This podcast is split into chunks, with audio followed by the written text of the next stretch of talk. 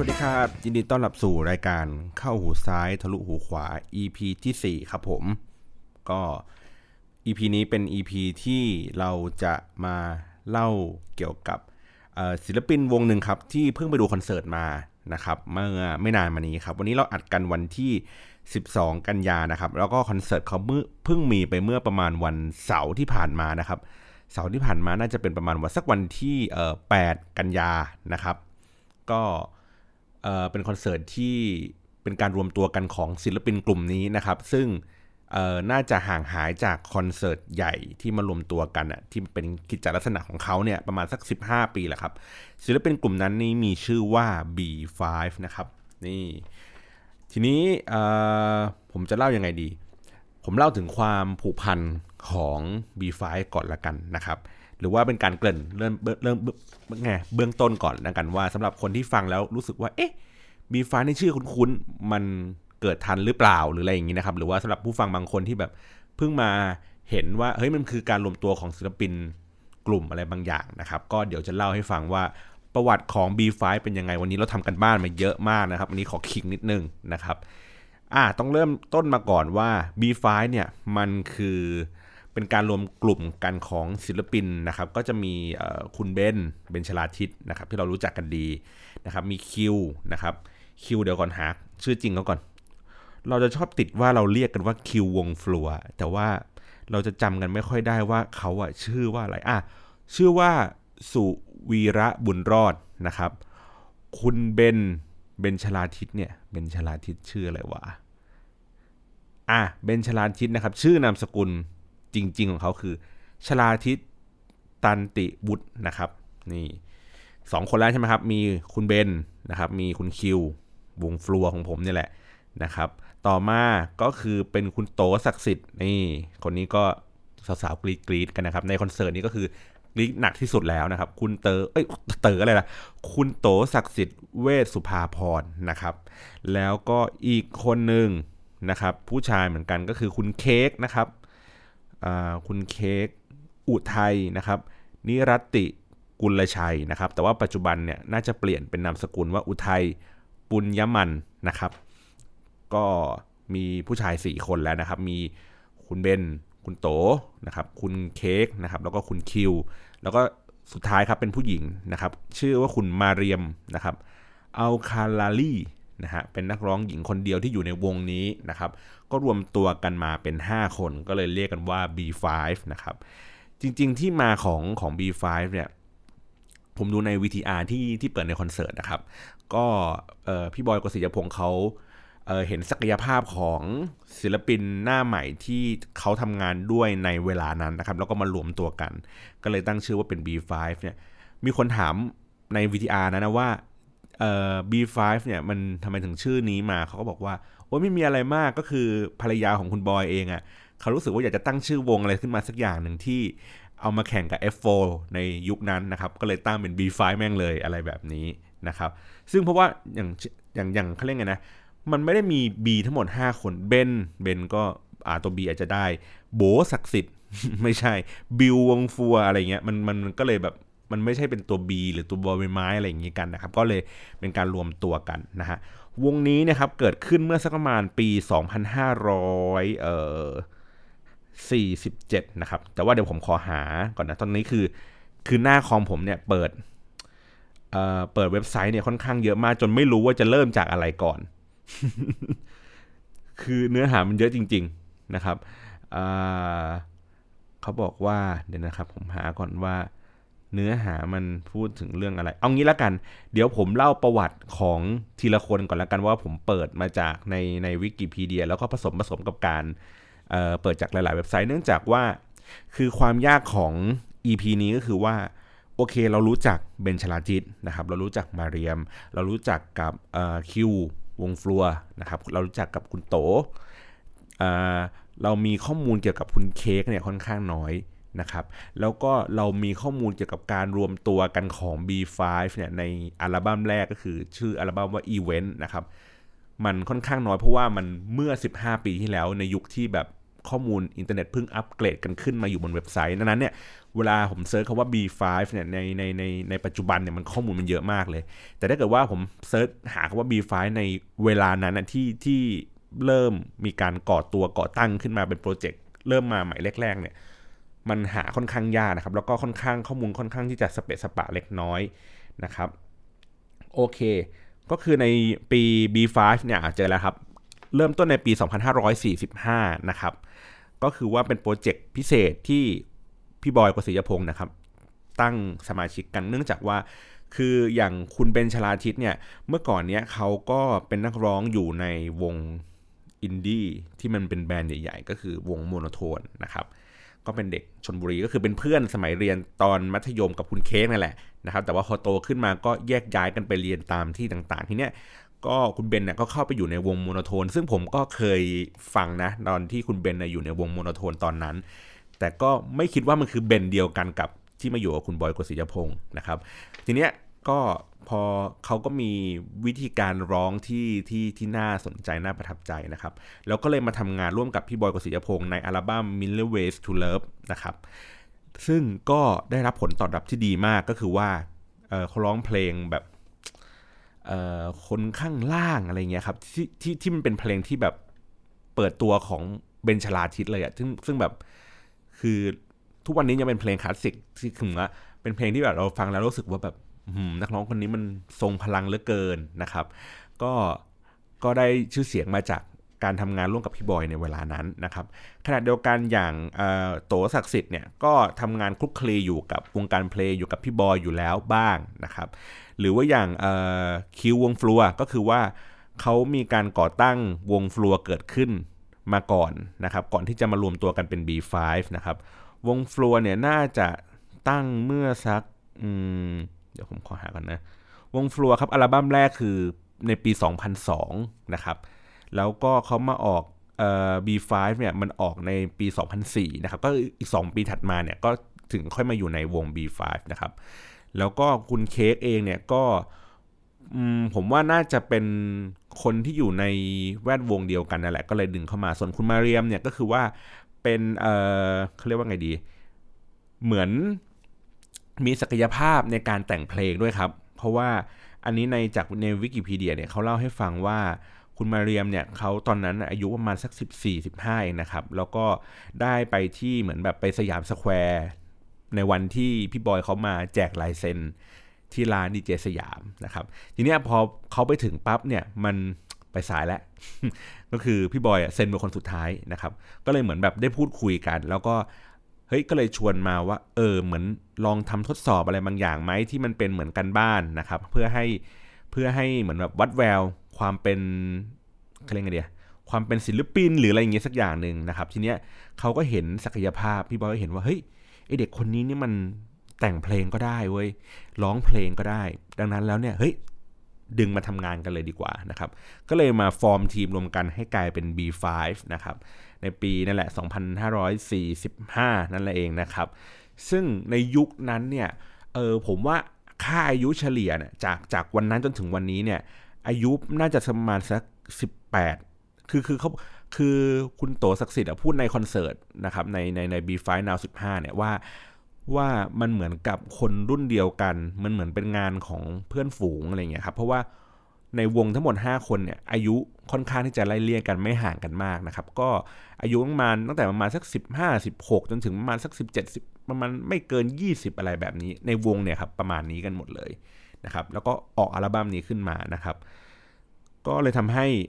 เหมือนพอมันมีคอนเสิร์ตไอ้15ปีนะครับก็คือมันก็เหมือนกับคนในยุคผมอะที่ผมโตมาด้วยกันเนี่ยแล้วก็กลับมาร้องเพลงคอนเสิร์ตที่เป็นมีแต่เพลงคุ้นเคยนะครับแล้วก็ในอัลบั้มเขาทั้งแต่ในอัลบั้มแรกก็คืออัลบั้มที่ชื่อว่า Event นะครับแล้วก็ปัจจุบันคืออัลบั้มที่ชื่อว่า Now 15 นะครับเพลงที่อยู่ในอัลบั้มเนี่ยก็เป็นเพลงที่คุ้นเคยกันดีนะครับเป็นเพลงที่ผมรู้สึกว่าผมเติบโตมากับ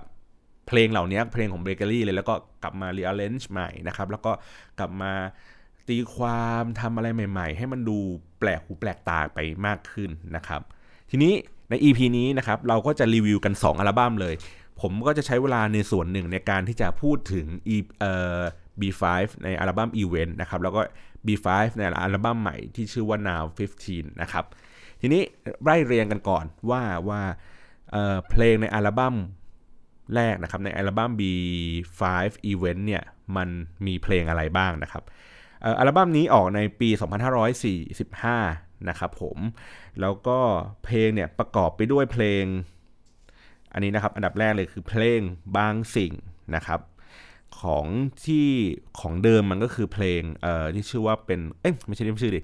เพลงบางสิ่งของเดิมคือ Modern Dog นะครับที่เขาร้องเอาไว้แล้วก็วิธีการร้องของเพลงนี้มันเป็นเพลงของการประสานเสียงเดี๋ยวผมค่อยเปิดเพลงให้ฟังแล้วกันแล้วก็ค่อยๆเล่าไปนะครับเดี๋ยวผมไล่อย่างนี้ก่อนว่าเพลงอันดับ1เพลงแรกในแทร็กนะครับแทร็กที่1ก็คือบางสิ่งนะครับแทร็กที่2ก็คือรักคุณเข้าแล้วนะครับแทร็กที่3ก็คืออยากจะขอนะครับแทร็กที่4คือที่ว่างนะครับแทร็กที่5คือตัดสินใจแทร็กที่6คือดาวนะครับแทร็กที่7แทร็กที่7คือคืนนี้ขอหอม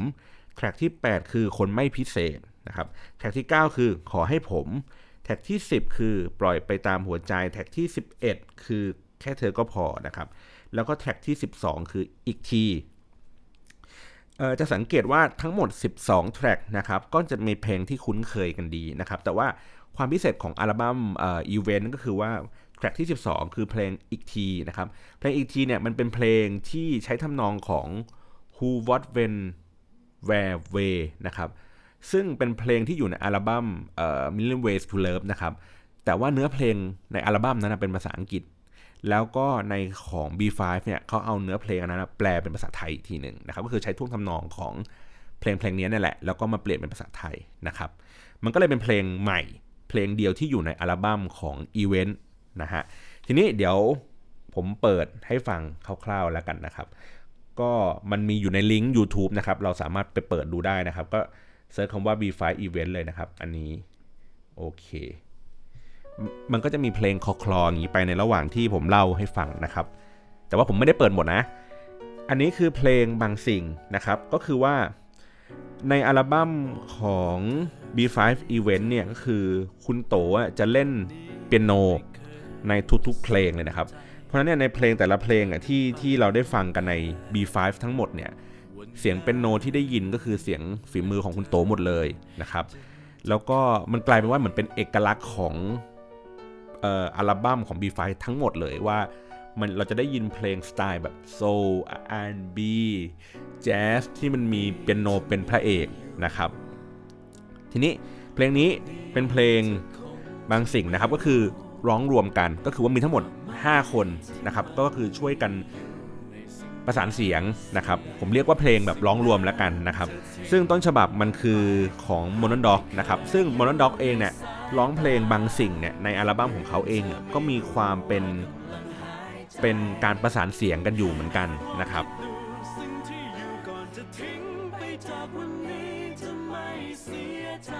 โอเคแล้วก็พอร้องรวมเนี่ยก็คือมันจะมีเหมือนเป็นพระเอกคนละท่อนนะครับท่อนนึงก็คืออาจจะเป็นเบนท่อนนึงอาจจะเป็นคิวอะไรแบบนี้นะครับก็คือกระจายน้ำหนักกันแล้วก็น่าจะไม่ได้ร้องแต่ว่าเปียโนเนี่ยถ้าเราได้ยินเสียงก็จะดูเป็นตัวหลักเป็นพระเอกอีกเช่นเดียวกันพอกับเสียงร้องนะครับโอเคเดี๋ยวขออนุญาตข้ามบางสิ่งนะครับเพลงนี้มันมีเสน่ห์อย่างที่บอกคือว่าเขาเรียกว่าไงดีมันมีการเล่นรีออเรนจ์แล้วก็ไม่ได้ทำใหม่ทั้งหมดมันมีกลิ่นอายของ Modern Dog แบบเดิมที่เขาร้องกันอยู่แต่ว่าวิธีการร้องเป็นสไตล์ของ B5 อีกทีนึงนะครับอันนี้เพลงที่2นะครับแทร็กที่2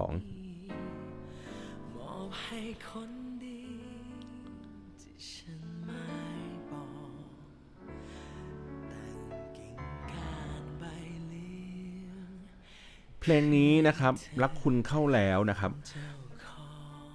ผมอันนี้ผมคาดการณ์นะครับผมเนื่องจากว่าผมไม่สามารถที่จะไปหาเขาเรียกไงนะข้อมูลจากแผ่นซีดีอะครับว่าใครจริงๆอะเป็นคนร้องในเพลงนี้นะครับหมายถึงว่าเสียงที่ได้ยินเนี่ยเสียงผู้ชายเนี่ยน่าจะเป็นคุณคิวนะครับร้องเป็นตัวหลักนะครับแล้วก็คุณมาเรียมเนี่ยร้องเป็นประสาน ในท่อนที่เป็นคอรัสเดี๋ยวลองฟังท่อนต่อไปนะครับ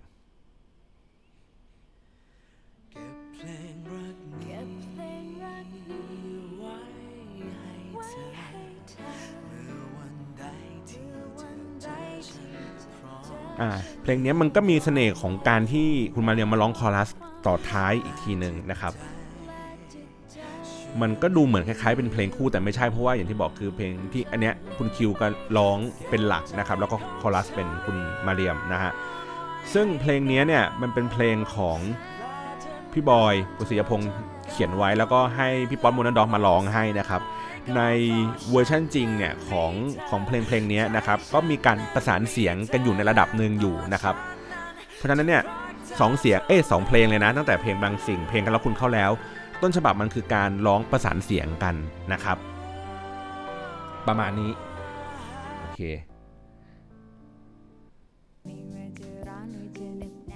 เดี๋ยวผมให้ฟังต้นเพลงนี้ชื่อเพลงว่าอยากจะขอนะครับแทร็กที่3นะครับร้องโดยคุณมาเรียมทั้งเพลงนะครับเป็นตัวหลักเลยกว่านะครับก็ต้นฉบับก็จะเป็นของพี่บอยกฤษยพงศ์แต่งเอาไว้แล้วก็ให้คุณนพพรชมิเป็นคนร้องเพลงนี้นะครับซึ่งพี่นพร้องก็จะมีความเท่เป็นผู้ชายน่ารักนะครับแต่ว่าพอมาเรียมมาร้องเนี่ยก็จะเป็นแบบผู้หญิงหวานๆใสๆอย่างนั้นเลยนะครับ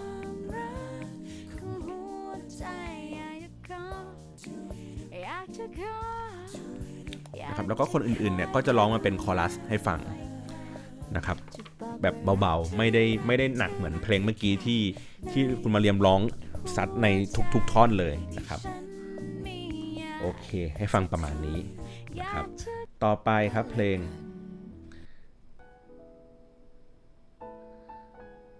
ลงที่ว่างนะครับของพอสซึ่ง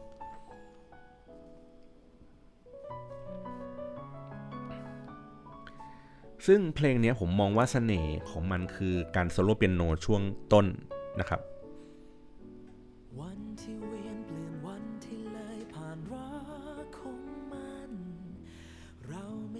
อันนี้เพลงเสียงของคุณคิวนะครับเพลงนี้เป็นเพลงที่ร้องรวมกันหลายๆคนนะครับ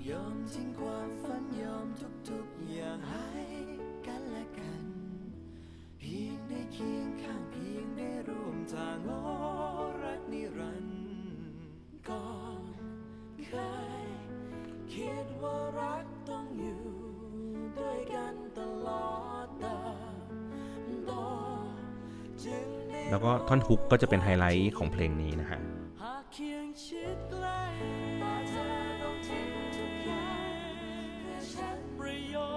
เหมือนมีเสียงนำแล้วก็เสียงคอรัสข้างหลังก็ซัพพอร์ตให้อีกทีหนึ่งนะครับ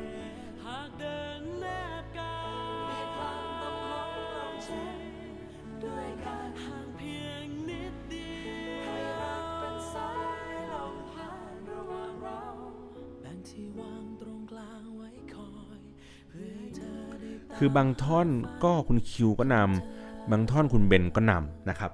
มันก็เลยมีเสน่ห์ของวิธีการเล่าว่าแต่ละคนมีความโดดเด่นที่อยู่ในเพลงนี้พอๆกันนะครับโอเคขอข้ามนะครับเพลงต่อไปครับแทร็กต่อมาแทร็กที่5ครับอันนี้ยังเป็นที่ว่างอยู่นะครับแทร็กที่5ชื่อเพลงว่าตัดสินใจนะครับเป็นการร้องรวมแล้วก็ค่อนข้างเป็นไฮไลท์ของอัลบั้มนี้เพราะว่าตอนที่ไปคอนเสิร์ต Now 15เนี่ยก็มีคนแบบตะโกนขึ้นมาในคอนเสิร์ตเลยว่าอยากฟังเพลงตัดสินใจนะครับก็เป็นการร้องรวมกันแล้วก็เป็นการเหมือนถ้าเป็นศัพท์แบบสมัยนี้ก็เรียกว่าพ่นไฟกันนะครับในแต่ละคนก็แบบโชว์พลังกัน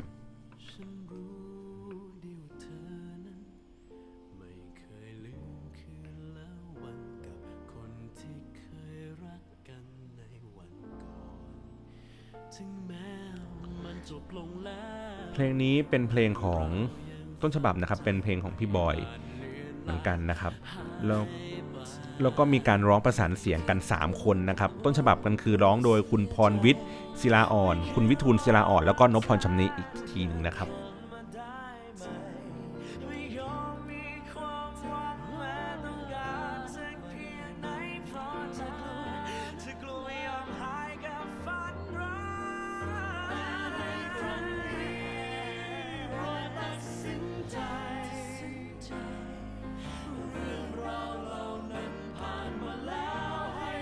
มันเป็นเพลงที่ผมว่ามันคือตอนที่ได้ยินในคอนเสิร์ตตอนที่เขาร้องสดนะครับมันเป็นเพลงค่อนข้างใช้พลังเสียงที่เยอะช่วงพีคอะไรอย่างเงี้ยครับในการบิ้วอารมณ์แล้วก็เป็นเสียงค่อนข้างสูงแล้วก็ร้องต่อเนื่องนะครับ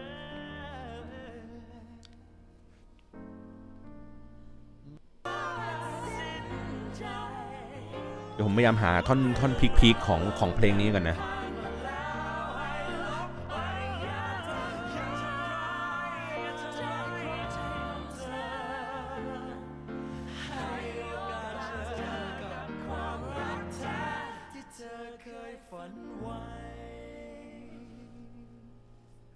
เลยท่อนพีคแล้วยังเนี่ยอันนี้คือช่วงค่อยๆบิวขึ้นไป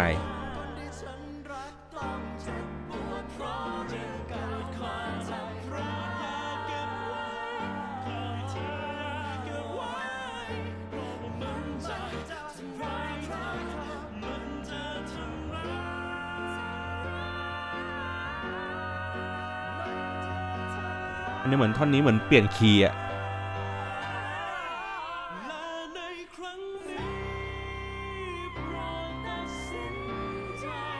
เนี่ยแบบเป็นคีย์แล้วแบบม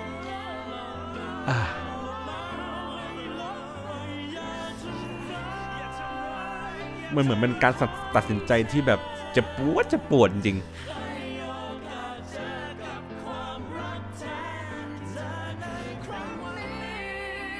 เหมือนแบบท้ากันว่าแบบมึงสูงได้แค่นี้หรอกูสูงกว่ามึงได้อีกนะเสียงกูสูงกว่ามึงได้อีกนะกูไปทะลุเพดานได้อีกนะอะไรอย่างนี้นะครับซึ่งจริงๆในเพลงนี้มันได้เห็นศักยภาพของคุณเค้กเพราะว่าในคอนเสิร์ตB5 ครั้งล่าสุดเนี่ย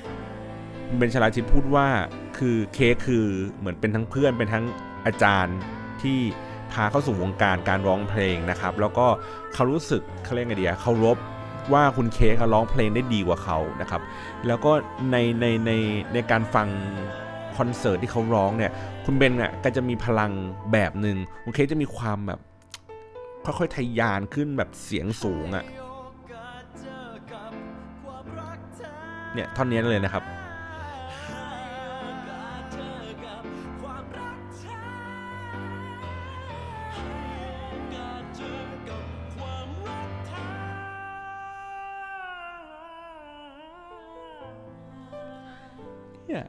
คือในคอนเสิร์ตอะสูงกว่านี้อีกนะแล้วก็ลากยาวกว่านี้อีกนะคือแบบโหดมากโหดจริงๆนะครับฟังเพลงต่อมาเพลงจะเพลงแทร็กที่6นะครับชื่อเพลงว่าดาว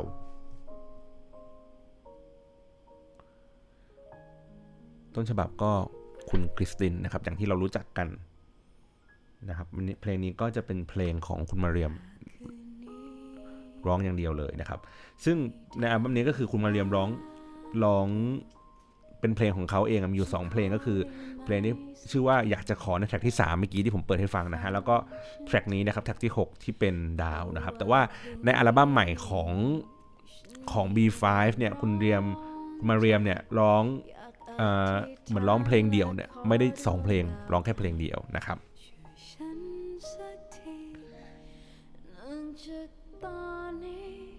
อันนี้ก็จะมีความแบบเหงานะครับแล้วก็นั่นแหละผมว่ามันมีความฉ่ำกว่าตอนที่เวอร์ชันที่คุณคริสตินร้องนะประมาณนี้ข้ามไปเร็วๆเพลงแทร็กต่อไปนะครับแทร็กที่7นะครับ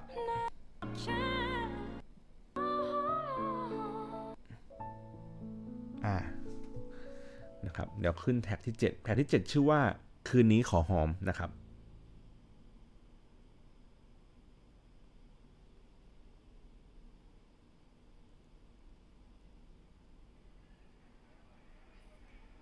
ได้ยินเสียงอะไรไหมฮะเหมือนอ่านอยู่ในร้านกาแฟมีความเจี๊ยวจ้าว อันนี้เป็นเสน่ห์นะครับของ B5 นะครับเพราะว่าเขาคือผมไปดูคอนเสิร์ตแล้วก็นั่งจินตนาการภาพตามภาพที่เขาบรรยายอยู่ในระหว่างนั้นผมให้รู้สึกถึงอารมณ์ของความเป็นแบบเมืองนอกอ่ะเหมือนเราอยู่ในบรอดเวย์อยู่ในนิวยอร์กอยู่ในปารีสอะไรอย่างเงี้ยแล้วก็เราได้ยินเหมือนเสียงแกลนเป็นโนมันดังขึ้นอยู่บนล็อบบี้โรงแรมนะครับบรรยากาศก็จะเป็นแบบไฟสีเหลืองๆนวลๆหน่อยนึงแล้วก็มีเหมือนแบบผู้ชายผู้หญิงใส่ชุดสูททักซิโดอะไรเงี้ยแล้วก็เต้นลีลาคือบรรยากาศมันเป็นแบบเมอร์แรงลูชหรืออะไรอย่างนั้นเลยอ่ะผมแค่รู้สึกว่ามันเป็นเสน่ห์ของการเรียบเรียงเพลงที่อยู่ในอัลบั้มคือมันจะมีคือถ้าเกิดเราสมมติเราฟังเป็นแทร็กๆไปเงี้ยครับมันก็จะแบบจบไปแต่ว่ามันจะมีเขาเรียกไงนะช่วงรอยต่อระหว่างแทร็กแต่ละแทร็กอะครับมันยังเป็นเพลงเสียงที่มีเสียงแอมเบียนซ์อะไรเงี้ยซึ่งในอัลบั้มของ B5 Now 15เนี่ยมันมีเสียงที่มันเป็นแอมเบียนซ์อยู่แทรกๆอยู่เป็นระยะเหมือนกันนะครับเพลงนี้นะครับก็จะมีความเป็นเหมือนอย่างที่ผมบอกอะเป็นมีความเป็นเมืองหน่อยนึงนะครับคล้ายๆแบบบอดเวย์นิดนึงต้นฉบับก็คือคืนนี้ขอหอมก็โยคีเพย์บอยนะครับ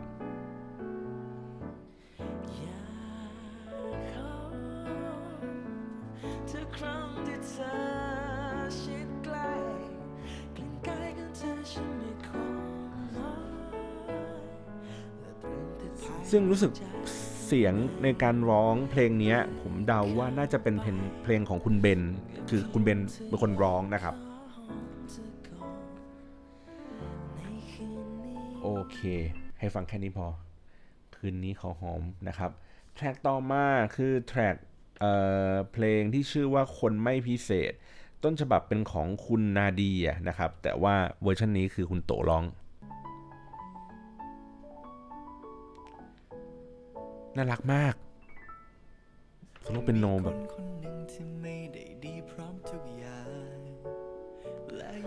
คือผมว่ามันเป็นเพลงคือเพลงเนี้ยมันเป็นเพลงของ B5 ที่เป็นไม่กี่เพลงที่ผมยังเก็บไว้อยู่ใน iPod นะครับเพราะว่าผมรู้สึกว่าแบบมันมีความเพราะนุ่มน่ารักอะไรอย่างเงี้ยนะครับคือเพลงอื่นมันอาจจะแบบมีความเค้นๆในอารมณ์ความเศร้าอะไรอย่างงี้นะครับหรือว่าบางเพลงคือต้นฉบับมันอาจจะแบบฟังดูเพราะดูคลาสสิกกว่าแต่ว่าเพลงเนี้ยคนไม่พิเศษแบบที่เวอร์ชั่นโตศักดิ์สิทธิ์ร้องเนี่ยมันแบบน่ารัก นะครับ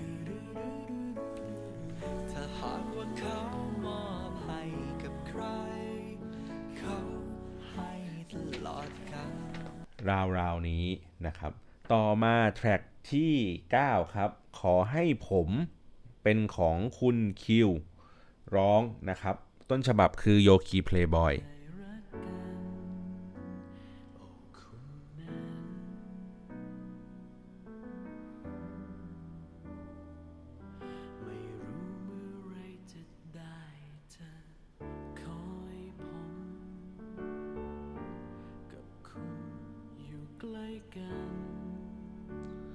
ถ้าเทียบกับต้นฉบับ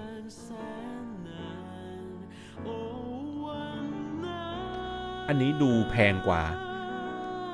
แต่ไม่ทรมานเท่าพี่โป้ร้อง อันนี้ดูแบบแกลนอะดูแบบเหมือนประกอบหนังอะแต่พี่โป้ดูเหมือนแบบประกอบร้านเหล้า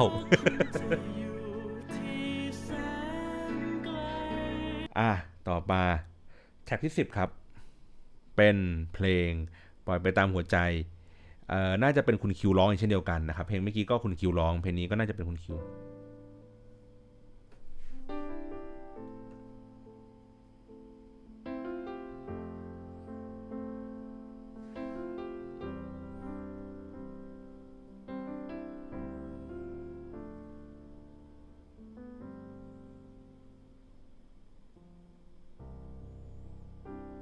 ใจเธอเอ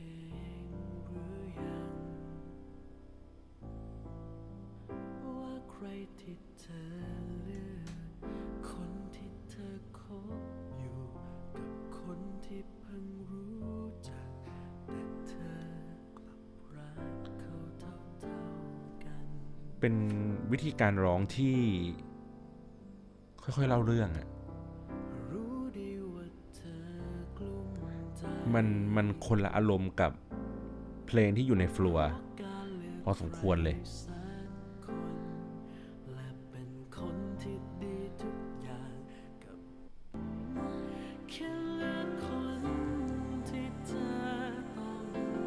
เหมือนค่อยๆสงบแล้วอ่ะ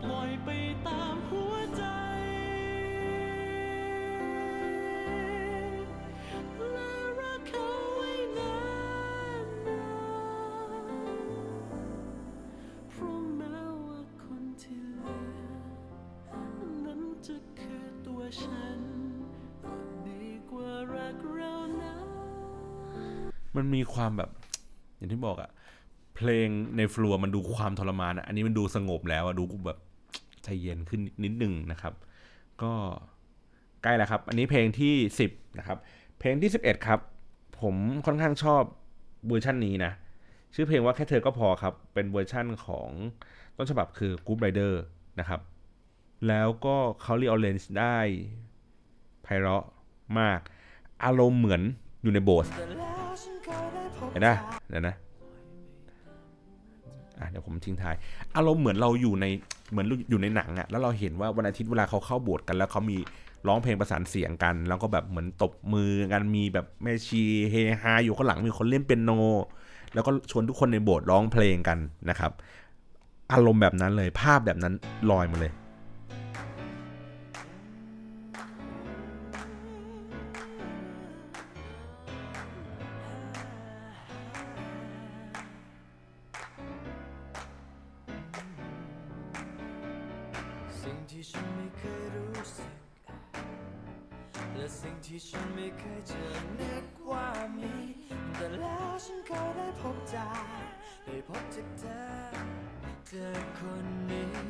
น่าจะเป็นคุณเค้กร้องนะแ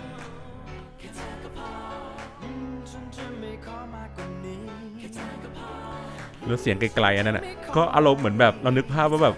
มาเรียมกำลังแบบตบมือยืนตบมือแบบสนุกสนานอะไรอย่างเงี้ยนะครับเป็นแบบเหมือนแบบบรรยากาศในโบสถ์วันอาทิตย์เลย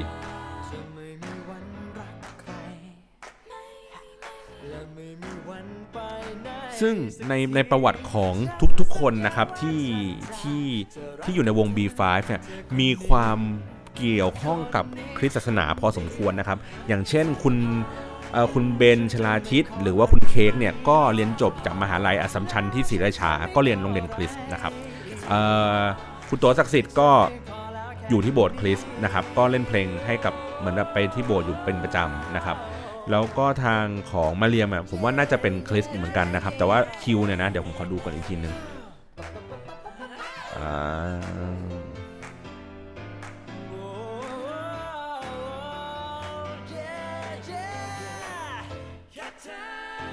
คิวไม่มั่นใจนะครับแต่ว่าคือแกนหลักของในวงเนี้ยก็คือมีผมว่ามันแล้วก็พี่บอยก็มีอินสไปร์มาจากบรรยากาศในโบสถ์คริสต์เหมือนกันเพราะฉะนั้นเนี่ยกลิ่นอายของ B5 ในอัลบั้มแรกเนี่ยมันจึงมีความเป็นแบบได้แรงบันดาลใจจากวัฒนธรรมตรงนั้นอยู่พอสมควรนะครับนี่คือแท็กที่11นะครับทีนี้แท็กที่12คือแท็กสุดท้ายของอัลบั้มEvent นะครับผม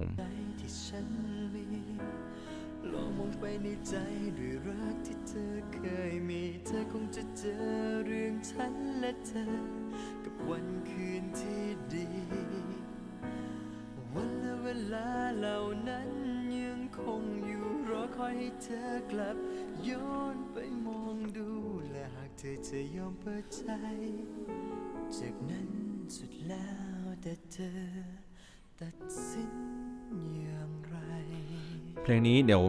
เล่าให้ฟังอีกทีหนึ่งก็คือว่ามันคือเพลงที่เป็นเพลงใหม่ในอัลบั้มนี้นะครับต้องมาก่อนนะครับคือแต่งเนื้อร้องใหม่โดยใช้ทำนองของเพลง Who What When Where Way นะครับของพี่บอยกสิทธิพงษ์ในอัลบั้ม Million Ways to Love นะครับที่เป็นร้องเนื้อเพลงเป็นภาษาอังกฤษอันนี้คือก็เปลี่ยนเนื้อเพลงเป็นภาษาไทยนะครับโอเคให้ฟังแค่นี้เดี๋ยวหาว่าเราแบบแอบลักลอบที่จะแบบมาเปิดเพลงให้คนอื่นฟังกันนะครับทีนี้B5 เองเมื่อออกอัลบั้มเสร็จแล้วปุ๊บเขาก็มีเหมือนเป็นการแสดงคอนเสิร์ตนะครับเขาเรียกว่า B5 Event The Concert นะครับแล้วก็มีเหมือนเป็นเขาเรียกไงนะเหมือน DVD บันทึกการแสดงนะครับแล้วก็ในคอนเสิร์ตวันนั้นเนี่ยก็เป็นวันที่เขาเรียกไงนะล่ำลากันครับ คือทุกคนแยกย้ายเพื่อไปมีโปรเจกต์เป็นของตัวเองกันไปนะครับประมาณนั้นนะทีนี้เดี๋ยวผมกำลังหาอยู่นะครับโอเคคือหลังจากนั้นไปเนี่ยก็มีผลงานอัลบั้มนั่นกันไปนะครับอันนี้พอดีผมเปิดเจอหน้านึงอันนี้ผมเสริมข้อมูลให้ว่าวันที่จำหน่ายอัลบั้มเมื่อกี้นะครับตัวที่เป็น B5 อัลบั้ม Event นะครับมีทั้งหมด12เพลงนะครับวันที่วางแผงออกจำหน่ายก็คือวันที่30มีนาคม2547นะครับแล้วก็โอเคแล้วก็ตอนนั้นเนี่ยคุณโตก็มีโปรไฟล์ที่ค่อนข้างดีก็คือเป็นเปียโนที่ได้ติดอันดับ2ของโลกในการแบบประกาศผลรางวัลอะไรขึ้นมาสักอย่างนึงนะครับแล้วก็คนที่แก่ที่สุดในวงเนี่ยครับก็คือคุณคิวนะครับอายุ22ปีก็คือร้องเพลงนะฮะแล้วก็อย่างที่บอกคือว่าใช้ทำนองเพลงนั้นนู่นนี่ไปนะครับนี่ประมาณนี้แล้วก็เขาก็มีคอนเสิร์ตในอีเวนต์นะครับนี่ในคอนเสิร์ตในวันนั้นก็คือว่าเขาบอกว่าฉลอง10ปีของ Bakery Music นะครับแล้วก็มีคอนเสิร์ตเกิดขึ้นก็คือของ B5 นะครับอันนี้คือเขาเขียนอยู่ในเว็บไซต์เลยนะครับว่าในคอนเสิร์ตวันนั้นเนี่ยประกอบด้วยเพลงอะไรบ้างก็มีลิสต์เพลงแบบว่าร้องเพลงในอัลบั้มอันนั้นอีกทีนึงแล้วก็มีเป็นแบบมีเพลงใหม่ๆเช่นเพลงขอบพระคุณและเพลงบางสิ่งนะครับแล้วก็มีเกสก็คือมีเกสที่เป็นเสนาหอยนะครับแล้วก็ร้องเพลงเก็บดาวนะครับมีร้องเพลงดาวแล้วร้องเพลงเก็บดาวนะฮะแล้วก็มีหลายๆเพลงเช่นรักเธอไม่มีหมดนะครับคนข้างล่างคะแนนแห่งชีวิตก็คือเป็นเพลงที่คุณเบนเขาไปร้องนะครับแล้วก็ได้ร้องเพลงสากลอะไรแบบนี้นะฮะแล้วก็ช่วงสุดท้ายของคอนเสิร์ตเนี่ยก็คือว่าเขาก็ร้องเพลงที่ว่างเพลงก่อนนะครับแล้วก็มามีพี่ป๊อตมาช่วยร้องนะครับสุดท้ายก็คือพูดว่าน้องๆก็คือว่าแยกย้ายกันนะครับแล้วก็จำได้ว่าเพราะว่ามันมี VTR เนี่ยโผล่อยู่ในคอนเสิร์ตว่าไม่รู้ว่าอีก15ปีนะไม่รู้ว่าอีกกี่ปีเราจะได้แบบมีโอกาสอย่างนี้ก็คือล่ำลากันอย่างเป็นดิบดีแล้วก็สุดท้ายก็เลยมีวันนี้อีกรอบนึงก็คือว่าครบรอบอีก15ปีนะครับโอเคทีนี้นะครับในคอนเสิร์ตครั้งนั้นน่ะมันจัดขึ้นที่ BAC Tero Hall นะครับสวนลุมไนท์บาซาร์ซึ่งปัจจุบันไม่มีแล้วนะครับบัตรคอนเสิร์ตก็นี่เขาบอกว่าบัตรคอนเสิร์ต 1,500 บาทนะครับได้รับบวกมี5นะครับซึ่งในคอนเสิร์ตในครั้งนี้ที่ผ่านมาเนี่ยครับก็คือว่าตั๋วเนี่ยผมซื้อมันน่าจะเป็นมาสัก 2,000 นะคืออยู่บนแถวบนเลยครับชั้น3เลยครับแล้วก็น่าจะไล่ๆลงไปแล้วก็ทุกที่นั่งเนี่ยได้ CD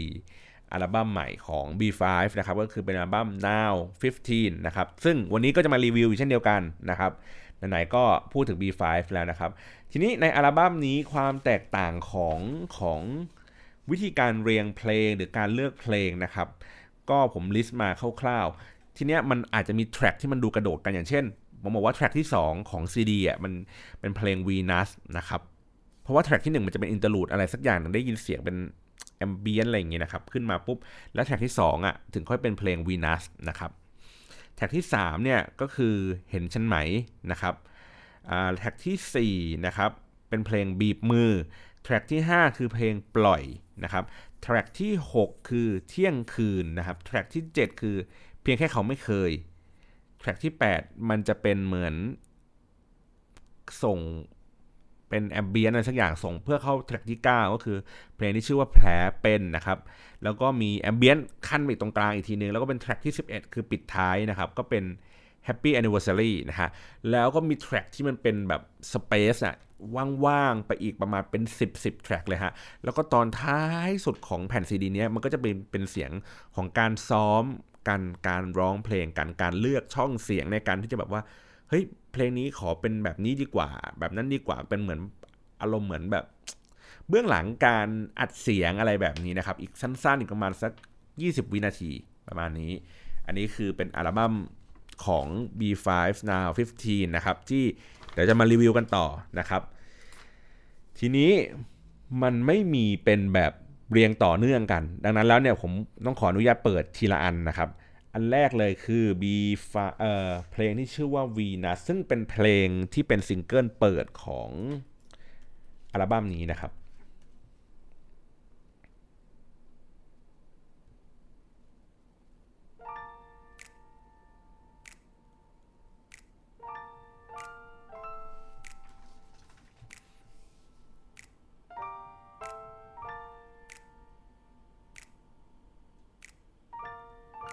ก็มีการเหมือนดีดนิ้วแล้วก็ผสมกับเปียโนท้องฟ้าคืนนี้มีดาวพรางพราวจนเป็นประกายยังกับตาของใครต่างใครต่างมองมาซึ่งเมื่อมันผ่านมา15ปีนึกดูจำให้เงาให้เรายังต้องหวั่นไหวอย่างกับตอนที่ใครต่อใครรอบกายแต่เงาเหลือเกินก็อยากจะถามดวงดาวว่ามีใครไหมผมว่ามันเหมือนแบบการเวลคัมแบ็คของ B5 คือทุกคนแบบมีความจัดจ้านในเสียงมากขึ้นกว่าเดิมเพราะว่าจริงๆแล้วในอัลบั้มแรกที่เขาร้องกันเนี่ยผมว่าก็เทพแล้วนะแล้วอันนี้คือเหมือนแบบชั่วโมงบินมันสูงขึ้นกว่าเดิมนะครับเทคนิควิธีการร้องเสียงลูกคออะไรนี้คือแบบมันแน่นกว่าเดิมเยอะมากเลยนะครับแล้วก็ที่สำคัญคือทุกคนดูบวมขึ้น โอเคนะครับเพลงนี้ต้นฉบับคือของ Kris Kendall นะครับโอเคเป็นในแทร็กนี้เป็นการร้องรวมกันนะฮะโอเคให้ฟังแค่นี้พอนะครับแทร็กต่อมาแทร็กที่ชื่อว่าเห็นฉันไหมนะครับเห็นฉันไหมมันเป็นเพลงของ Swap to Six นะครับเด็กคนนึงที่ใส่เสื้อยืดสีส้มๆตัวนึงขึ้นไปแล้วก็อยู่ดีก็ชีวิตก็เปลี่ยนพร้อมกันหมดเลยฮะอะไรไว้หากเธอมองข้ามไปที่บนท้องฟ้าไกลผ่านภูเขาที่กว้างอันนี้เป็นแทร็กการร้องรวมนะครับเธอจะเห็นฉันไหมเห็นฉันไหมว่าฉันอยู่ตรงนี้ให้เธอลองมองลงไปในหัวอันนี้เป็นพี่เบนร้องมาต่อเมื่อกี้โตร้องเปิดนะครับแล้วก็เบนร้องตามนะครับแล้วก็คิวร้องต่ออีกทีนึง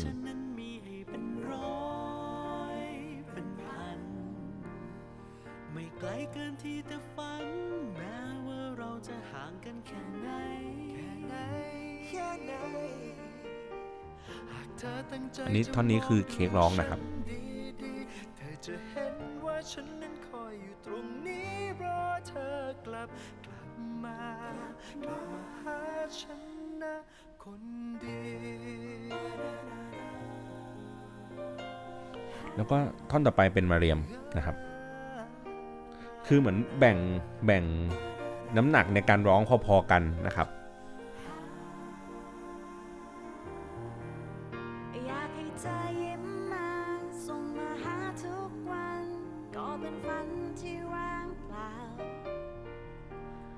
ซึ่ง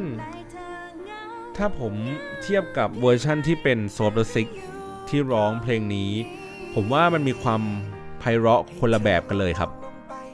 อันนี้มีความเป็นแบบเพื่อนมันกลับมาเจอกันน่ะเหมือนแบบมีการเหมือนมีความย้อนยุคนะครับแต่ว่าใน Swap to Six อ่ะมันไม่ได้ถูกตีความของการย้อนยุคแบบเนี้ยไม่ได้เป็นการแบบรวมตัวกันของเพื่อนน่ะ อันนี้คือในจาก MV ที่เขาตีความมันออกมานะครับแต่ว่าโซลิสก็จะเป็นการตีความอีกแบบนึงโอเคให้ฟังประมาณนี้นะครับเพลงต่อมาชื่อว่าเพลงแผลเป็นโทษทีครับเพลงต่อมาชื่อเพลงว่าบีบมือนะครับเวอร์ชั่นดั้งเดิมของมันคือเป็นของวง Nice นะครับซึ่งอันนี้ก็โตศักดิ์สิทธิ์ร้องอีกเช่นเดียวกันนะครับน่ารักคิกคูมูมีอีกแล้วนะครับถ้าในอัลบั้มแรกเนี่ยโตะร้องเพลงคนไม่พิเศษนะครับที่มีความแบบน่ารัก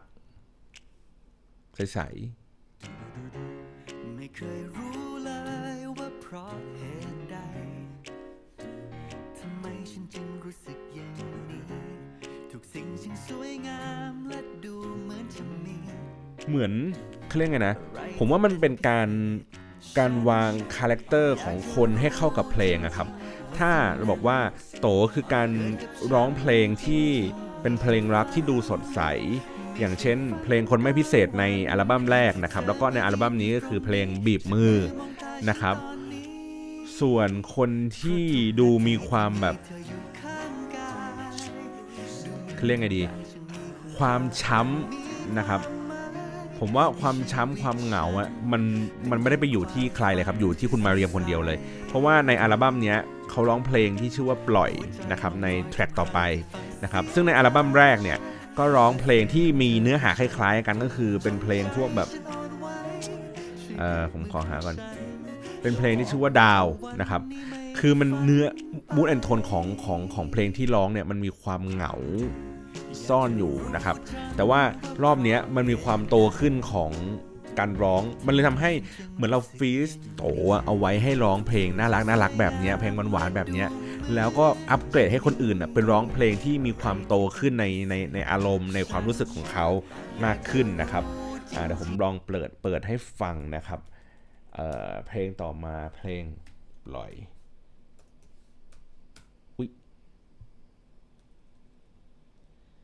ไม่แน่ใจเหมือนกันว่าเขาปล่อยมาหรือยังนะเพลงปล่อยเนี่ยมาแล้ว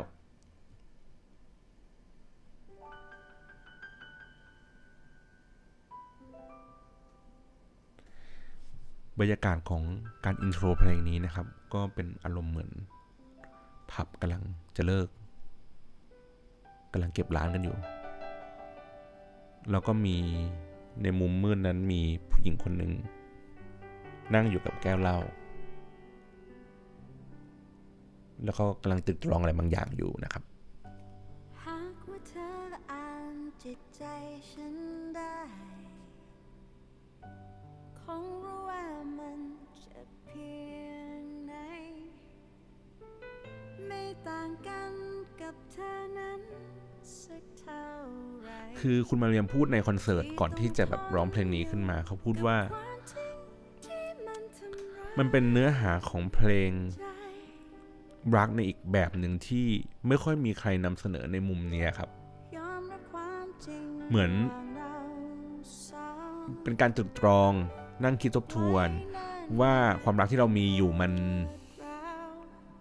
ยิ่งอยู่ยิ่งดำเนินต่อไปมันไม่เกิดประโยชน์ขึ้นก็จะล้างกันไว้ทำไมก็ปล่อยมือกันไปสิ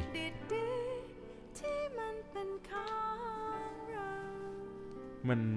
ว่าทั้งเพลงอ่ะมันแบบให้ความแบบเหงาเหมือนนั่งพูดอยู่กับตัวเองว่าแบบเฮ้ยเหมือนแบบไม่ได้พูดให้อีกฝั่งหนึ่งเขาปล่อยแล้วนะเหมือนแบบเฮ้ยมึงไม่ทำไมมึงไม่ปล่อยกูสักทีวะเหมือนเป็นการบ่นพร่ำบ่นกับตัวเองอะไรอย่างนี้มากกว่านะครับแล้วก็มีการเรียงเขาเรียกไงเรียงประโยคไม่ได้เหมือนกับต้นฉบับนะครับคือต้นฉบับมันดูมีความรวดเร็วอะแล้วก็มีความทันสมัยกว่าในเวอร์ชันนี้มันจะเป็นแบบอย่างที่บอกคือบรรยากาศมันจะเป็นแบบเหมือนร้านเหล้าอะเงียบๆเป็นแบบร้านแบบไม้ๆหน่อยแบบร้านเหล้าเก่าๆหน่อยแต่อันนู้นถ้าเป็นแบบของ Kinempers ซึ่งเป็นเวอร์ชั่นปกติเนี่ยมันก็จะดูมีความแบบทันสมัยเหมือน เหมือนอยู่ในผับทองหล่ออะไรแบบนี้นะครับก็มูดแอนด์โทนของมันก็จะแบบนิดนึงก็จะเปลี่ยนไปนิดนึงนะครับโอเคแทร็กต่อไปนะครับแทร็กที่6เที่ยงคืนจริงๆจะบอกว่าเพลงนี้เป็นเพลงที่ผมชอบนะครับไม่ถึงว่าตัวเวอร์ชั่นต้นฉบับเนี่ยเที่ยงคืนที่พี่โป้แกร้องไว้นะครับแต่ว่าอยู่ในอัลบั้มของพี่บอยนะซึ่งมันเป็นเพลงที่แบบอินโทรขึ้นมาเป็นเสียงนาฬิกาเดินอะ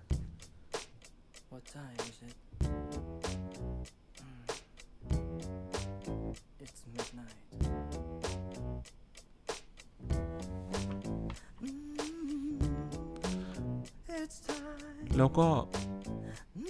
ฟังแล้วรู้สึกว่าใสกว่าพี่โป้ร้องเยอะคือ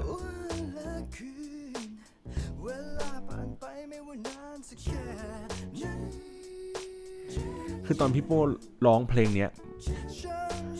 เขาเรียกไงการไล่ลำดับเสียงนะครับมันไม่ทรงพลังเท่าคุณเคร้องอะแต่ก็มันมีอีกมุมหนึ่งที่ผมแอบรู้สึกนะว่าในทั้ง2อัลบั้มครับทั้งอัลบั้มปัจจุบันนี้แล้วก็อัลบั้มเมื่อ15ปีที่แล้วนะครับมันมีจำนวนเพลงที่พี่โป้แกร้องเนี่ยเยอะอยู่เหมือนกันนะในอัลบั้มเนี้ยครับมีโยคีเพย์บอยคือพี่โป้แกร้องอยู่ประมาณ2เพลงก็คือเพลงเนี้ยนะครับเพลงที่เป็นเที่ยงคืนกับอีกเพลงนึงคือเพลงแผลเป็นนะครับแล้วก็ในอัลบั้มแรกเนี่ยก็คือเพลงขอให้ผมอะไรอย่างเงี้ยคือผมว่าถ้าเราคิดว่านักร้องคู่บุญของพี่บอยอ่ะถ้านอกเหนือจากพี่ป๊อต Modern Dog พี่นพพรชำนิผมว่าในยุคนั้นนะพี่โป้แกก็คงแบบเฟี้ยวไม่แพ้ใครเหมือนกันนะหมายถึงว่าแกถ้าผมจะไม่ผิดโปรไฟล์ของแกคือการร้องแบบเหมือนโอเปร่าหรืออะไรเงี้ยคล้ายๆคิวเลยครับแต่คือคิวเป็นเวอร์ชั่นที่อัปเกรดจากพี่โป้อีกทีนึงอะไรแบบเนี้ยคือเลนส์เสียงมันกว้างกว่าหรืออะไรแบบนี้นะครับแต่ว่านึกสภาพว่าแบบคือพี่โป้แกไปดีไซน์ตามโจทย์ที่พี่บอยแกวางเอาไว้ตั้งแต่แรกตั้งแต่แบบไม่มีใครมาร้องไกด์แล้วแกทำได้ดีขนาดนั้นเนี่ยแล้วรุ่นน้องต่อมาที่ฟังของพี่โป้อย่างเงี้ยเพื่อมานั่งร้องและรีออเรนจ์ในแบบของตัวเองอ่ะมันก็ต้องแบบฉีกของพี่โป้ไปอีกทีแต่ว่าไม่ให้ฉีกขาดนี่ท่อนนี้คือท่อนโจอี้บอยร้องนะครับแต่ว่าในการร้องของ B5 ก็ให้มาเรียนมาแรปนิดนึงนี่ไปหาฟังกัน เพลงต่อมาเพลงเที่ยงคืนคือแทร็กที่6นะครับแล้วก็แทร็กที่7คือเพลงแค่เพียงเขาไม่เคยนะครับของ Crescendo โดยที่คุณเบนร้องนะครับแค่เพียงเขาไม่เคยจริงๆตอนที่ Crescendo ร้องเพลงนี้มูดไม่เศร้าแบบนี้นะไม่ทรมานแบบนี้นะเนื้อหาของเพลงนี้ก็คือเหมือนแบบแอบรักคนเดียวกันกับเพื่อนนะครับอันนั้นคือเหมือนแบบเป็นความสับสนเล็กๆอันนี้มันมีความแบบเจ็บปวดอ่ะอันนั้นมันแค่สับสนอันนี้มันคือแบบเหมือนแบบทรมาน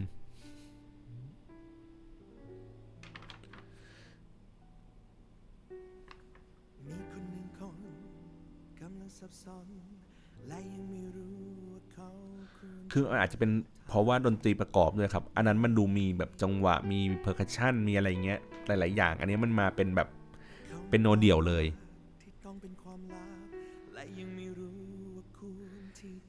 ซึ่งจะบอกว่าตอนนี้เราฟังเพลงในอัลบั้มใหม่นะครับมาประมาณสัก 5-6 เพลงแล้วว่าคือนอกเหนือจากการร้องที่ทุกคนพัฒนาขึ้นผมว่าคุณโตเองก็มีฝีไม้ลายมือในการเล่าด้วยเปียโนที่โตขึ้นน่ะคือมันสามารถพาทุกคนน่ะพาเสียงร้องพาผู้ฟังไปในสถานที่ไปในบรรยากาศที่เขาต้องการที่จะพาไปได้แบบสุดๆจริงๆ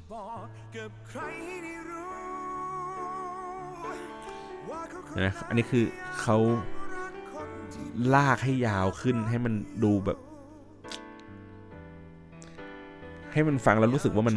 ไกลมือเราออกไปอีกอ่ะมีความอ้างว้างซ่อนอยู่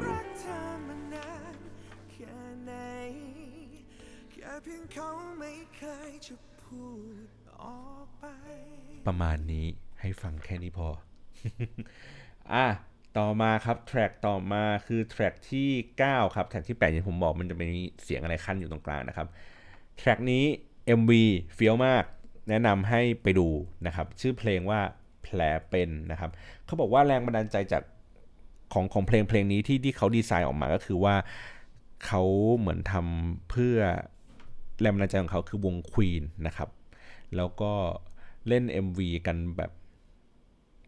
ไม่ห่วงลุกห่วงอะไรเลยนะครับทุกคนแบบสุดเหวี่ยงมากแล้วก็เขาแซวกันในคอนเสิร์ตว่า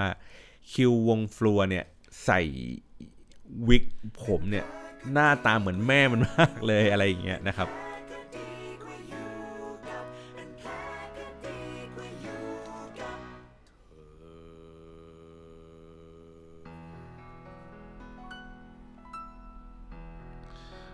เพลงนี้เป็นเพลงที่ผมรู้สึกแปลกใจอ่ะ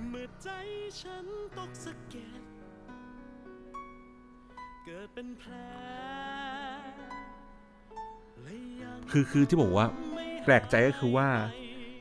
เพลงนี้เป็นเพลงที่ไม่ค่อยดังของโยคีเพย์บอยอะครับก็เลยเหมือนแบบมันไม่ค่อยคุ้นหูคือมันไม่ค่อยมีใครเอามาร้องอะมันเหมือนแบบผมได้ยินโยคีแล้วแบบพี่โป้ร้องแล้วก็พวกนี้มาร้องเลย B5 ก็มาร้องเลยแล้วก็แบบตีความกันแบบแสบเจ็บคันๆแล้วก็แบบพอเราได้ยินเสียงร้องผสมกับเนื้อเพลงที่มันเค้าเรียกไงนะ อย่างท่อนนี้ครับ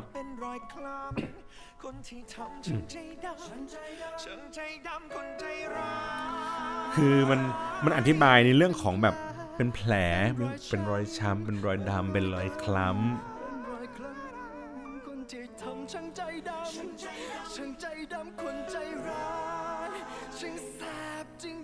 ่ยท่อนที่คำว่าแบบแสบท่อนที่แบบเช็ดอะไรเงี้ยคือคำแบบเหมือนแบบบีบเขาเรียกไงเน้นคำเงี้ยครับให้อารมณ์มันกระแทกกระทันมากขึ้น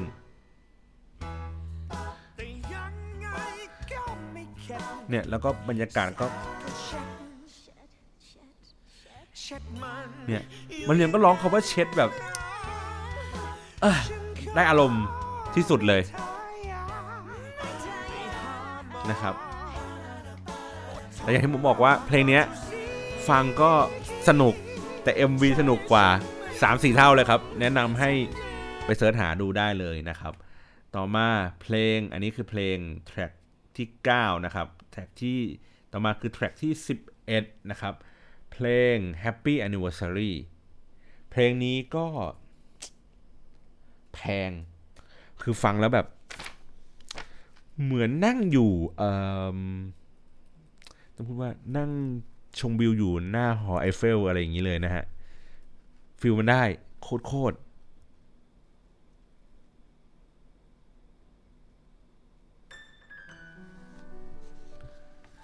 แล้วก็แบบ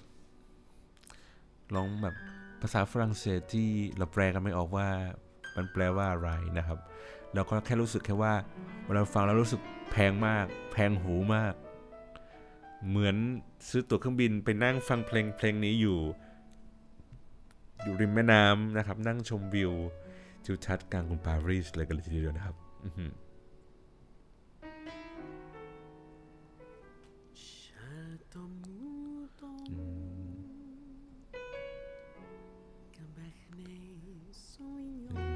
Next week young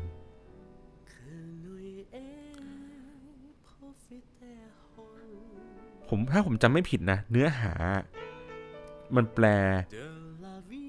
เป็นไทยไอเนื้อหาที่มันเป็นเนื้อร้องไทยอะครับก็คือแปลมาจากไอเนี่ยแหละคือแปลมาจากไอเนื้อฝรั่งเศสเนี่ยแหละ นะครับ ฟังปุ๊บแล้วแบบน้ำตาไหลเลยท่อนแรกเนี่ยครับนึกถึงตอนเรียนภาษาฝรั่งเศสตอนม.ปลายมากเลยว่าไม่คืนครูไปเกลี้ยงเลยคืออ่านไม่ออกฟังไม่รู้เรื่องแปลไม่ออกเลยสักคำเลยว่าแบบมึงร้องอะไรกันวะนี่เปิดเพลงที่เธอชอบฟังจากกุลาให้ดูสวยงามแค่เธอและฉันวันนี้เราฉลองกันเนื่องจากความรักเราครบรอบแล้วก็มีเสียงแบบหีบเพลงครับโคตรเพราะเลยคือไม่ได้ยินเสียงหีบเพลงแบบนี้นานแล้วในเพลงแบบทั่วๆไปอ่ะ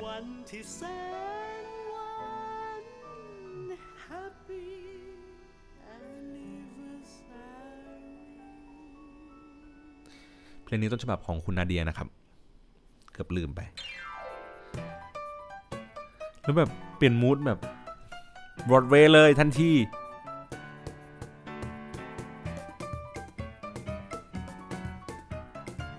แล้วมีแบบเพอร์คัชชั่น